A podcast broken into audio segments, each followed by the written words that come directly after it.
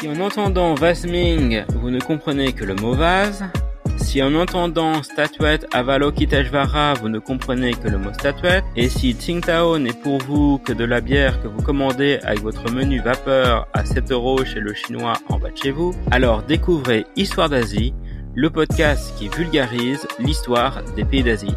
Nihao, Annyeonghaseyo, Konnichiwa. Moi, c'est Victor et deux fois par mois, je vous propose un grand entretien avec un ou une étudiante qui nous vulgarise son travail et sa thématique de recherche. Mais c'est aussi des entretiens liés à des angles culturels inédits comme le football ou des actrices oubliées des années 20.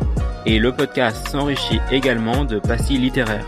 Pour me découvrir, je vous conseille tout simplement d'écouter notre premier épisode qui vous racontera les folles aventures de la communauté française d'Hong Kong entre 1918 et 1940. Vous rencontrerez des aventuriers et croiserez Francis Vetch, un écro qui écuma l'Asie, parlait dix langues et termina sa vie en devenant le premier libraire français d'Hong Kong. Mais surtout, vous découvrirez une page d'histoire de France complètement oubliée, puisque Hong Kong fut pour la France une pièce centrale de son dispositif diplomatique et commercial dans sa politique coloniale en Indochine.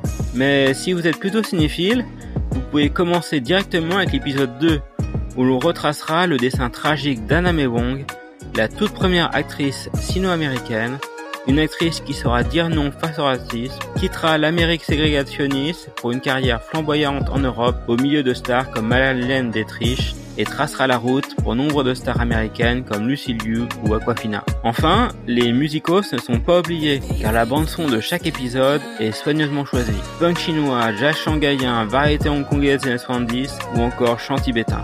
Histoire d'Asie est disponible sur toutes vos applis favorites, sur Twitter pour continuer la discussion et aussi sur notre site internet www.histoire au pluriel d'asie.fr pour retrouver l'iconographie, les documentaires et aussi les livres. Bon été et bonne écoute